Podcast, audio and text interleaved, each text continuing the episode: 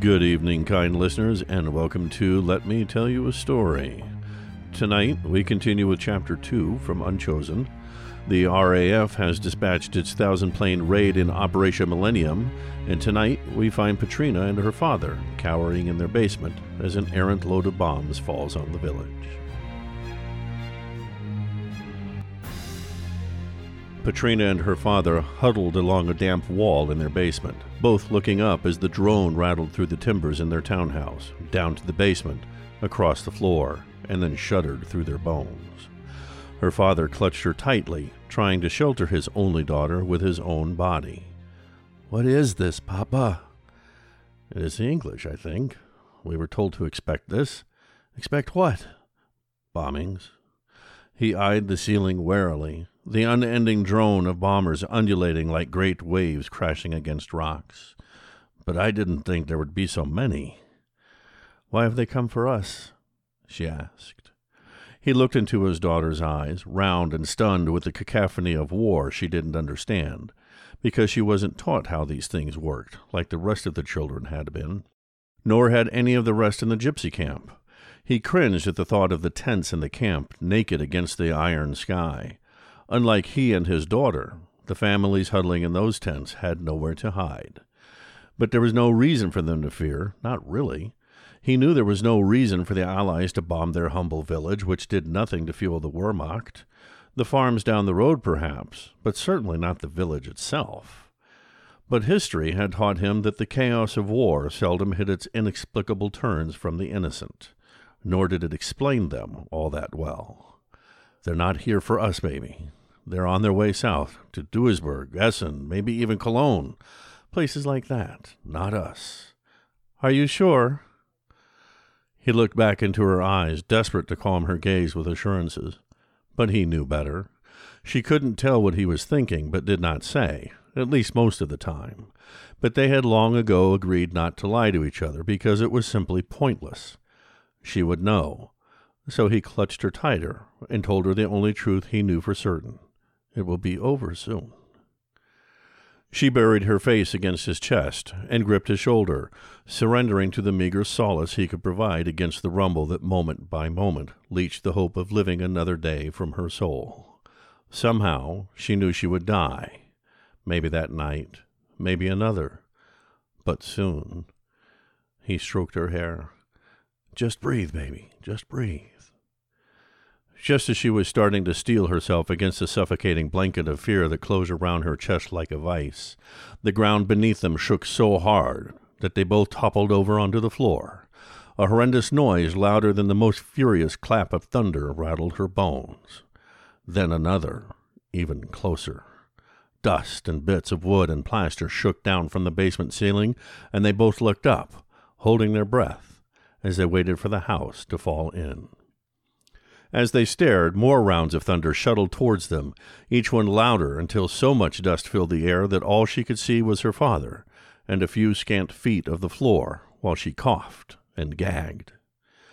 Then the intensity relented as the thunder rolled away from them, south and into the field behind their townhouse. The last one muffled by the trees, and then there were no more. The drone of bombers returned, a comparative solace that only moments before terrified her, but now flowed through her like the calming hum of a Gregorian chant. She stood up, brushed the front of her dress, and checked her scarf, all to delay a sudden and overwhelming urge to run upstairs and out into the street. She didn't want to do that, but some demon inside her compelled her. Go look, see, understand. She looked down at her father, whose dust encrusted eyes blinked at her, imploring her not to go. I don't want to, but I must. She scampered up the steps, which were miraculously still intact. Even before she reached the slim entryway into their townhouse proper, her father was scrambling up the stairs behind her. They both stumbled into the front room of their townhouse and looked around. The round table still stood in front of the fireplace. The chairs were still upright. The unlit candle had toppled over, but otherwise their home looked as it did before, except, of course, for the dust swirling through the air and settling into the gathering coat on the floor. She nodded at him, smiling in the joyous relief that comes from escaping disaster. Looks fine, she blurted out.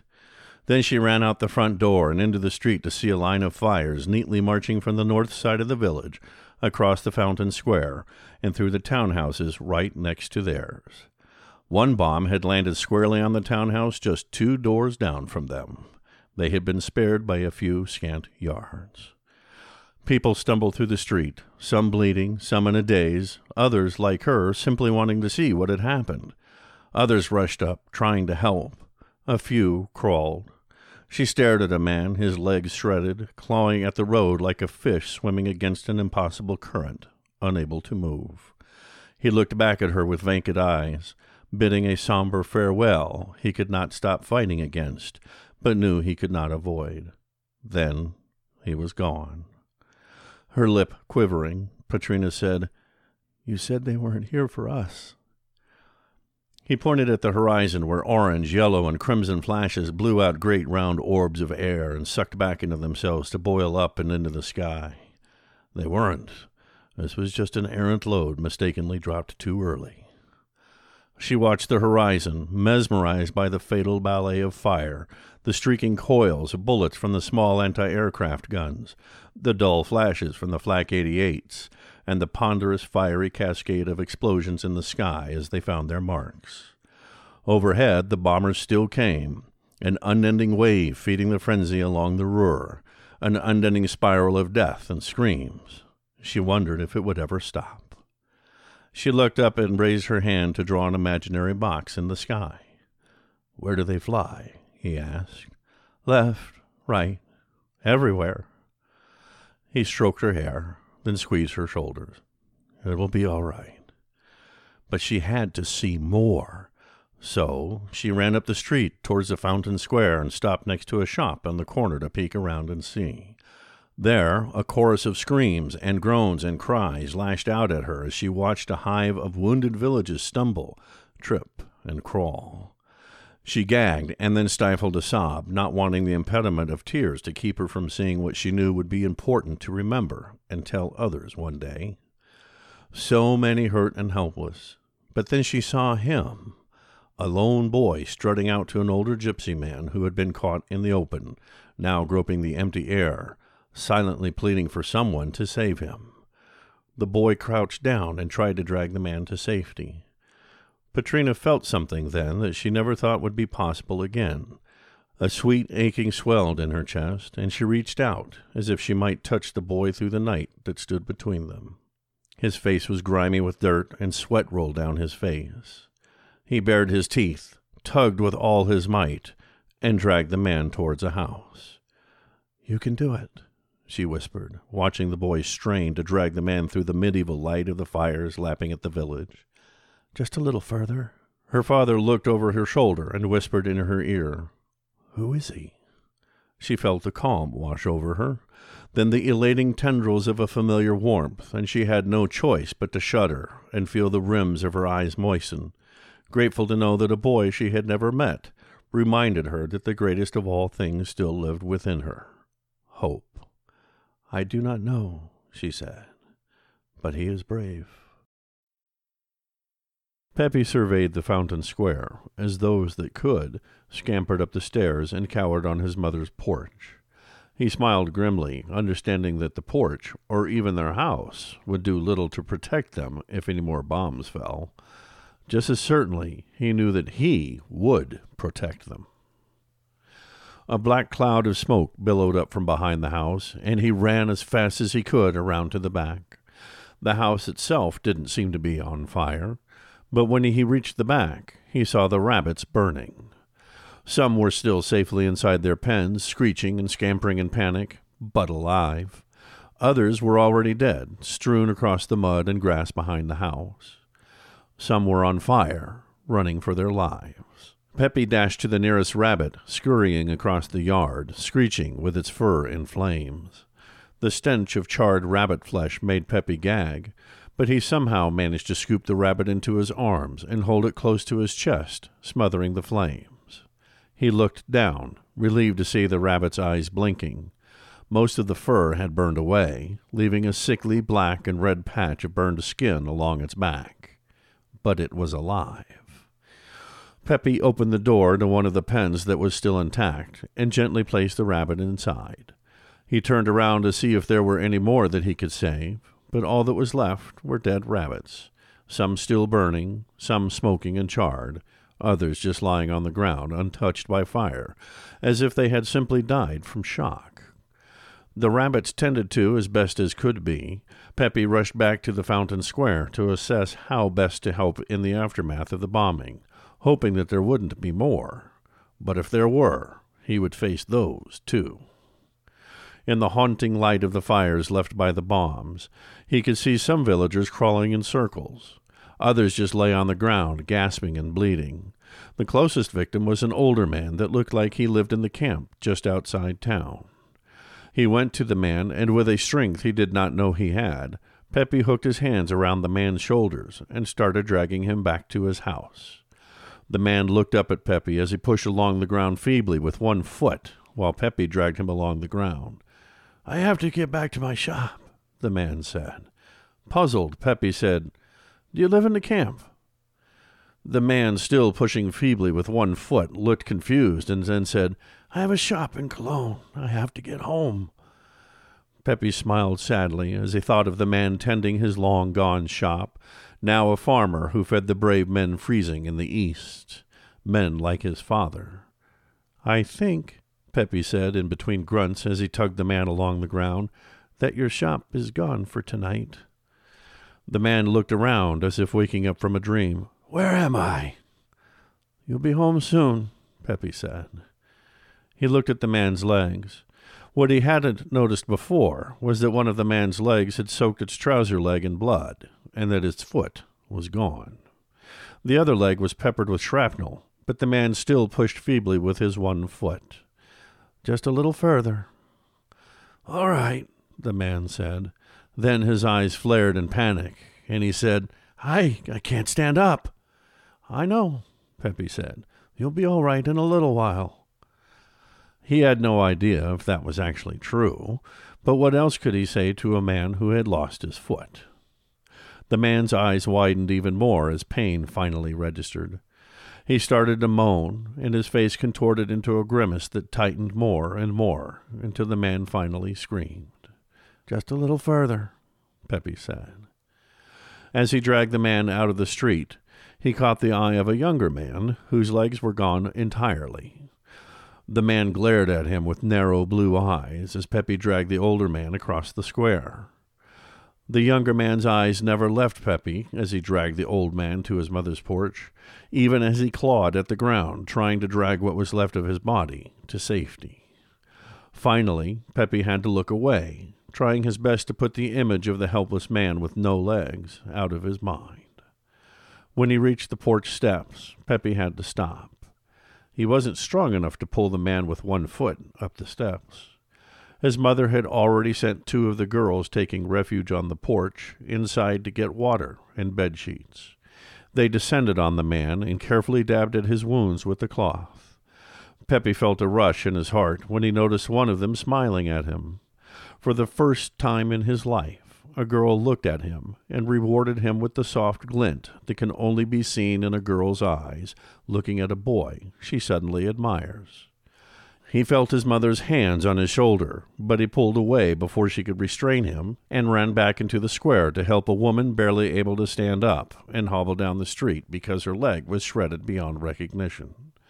As he wrapped his arm around her waist and tried to hold her up, he saw one of the older boys from the Hitlerjugend look at him from the shadows and then step out into the square. As Peppy struggled to help the woman back to his porch, he saw another H.J. boy step out into the street and then another. From across the smoke and fire and moans and shrieks of the wounded, he heard one of the boys call out, Look at Peppy! Ten years old, and already he is in the field of battle. Come on, all of you, lend a hand now, do the same. One of the bigger boys ran out and scooped up the man who had lost his legs. Another hoisted a woman who had lost her arm over his shoulder and walked towards Peppy. The boy who had called out rushed up to help Peppy guide his charge across the street and into the waiting hands of his mother and the girls tending to the wounded gathering on the porch. The boy smiled and nodded approvingly. You're brave, Peppy. I'll give you that. Pepe's chest swelled with both the agony at what had happened to his neighbors and the yearning pride at what he was doing to help them. Both overwhelmed him, and he couldn't stop the shudder that ran through his body from head to toe as tears spilled out onto his cheeks. But you need to work on prioritizing, the boy said. Peppy shot him a glance, knowing that he was being rebuked, but he didn't understand why. He was the first one to the square, and he was the only one who stood facing the bombs, refusing to cower in front of the enemy. Germans first, the boy said, nodding in the direction of the legless man now being hauled out of the square by one of the other H.J. boys. Pepe surveyed the boy's face. He looked to be about sixteen, with a hard jaw and eyes that seemed to lash out at the world with a general sense of fury. He looked exactly like what Pepe thought he should look like. Pepe wanted to say something to defend himself. Then Pepe looked at the boy's shoulder boards. He was a Scharführer in the Hitlerjugend proper, which meant he led a full platoon of boys fourteen and older. So Pepe grit his teeth and pushed his resentment back down into his belly. When they reached his mother's porch, Pepe helped the woman sit down, turned right back to the street, and ran to the next victim, eager to leave the Scharführer behind. He thought of the man he had helped. He once had a shop in Cologne. Now he worked on the farms nearby to help feed the Wehrmacht. German enough, Pepe thought. Pushing the thought aside, he watched for a moment the valiant German men still chasing the bombers through the cold sky in their Bf 110 fighters. He felt a knot in his stomach, furious and ashamed that he could do nothing more than help the people of his village stumble away from the enemy. The girl had smiled at him. The H.J. boy had rallied the rest around him.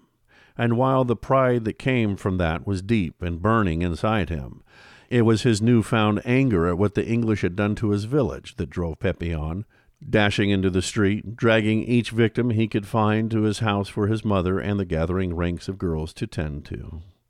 It was that anger that drove him on over the hours and into the dawn until all that was left in the fountain square was the lingering smoke, the smell of charred flesh, and the haunting promise that war was now his destiny.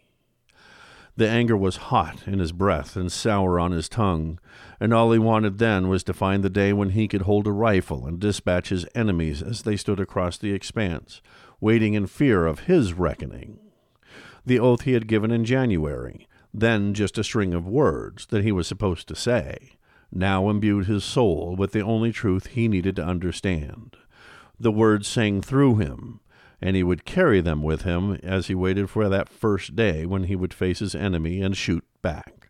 On that day, they would be the ones who were afraid.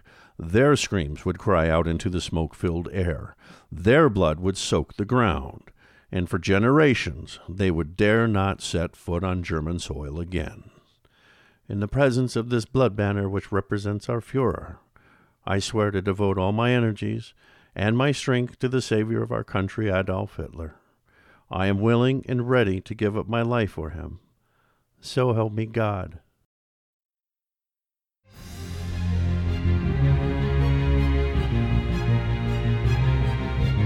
You have been listening to Let Me Tell You a Story, copyright 2020 by Michael J. Lawrence, all rights reserved. Music by Pierre Kostoft over at machinimasound.com. Thanks for listening, and please join me next Tuesday at 5 Eastern for the next episode of Let Me Tell You a Story.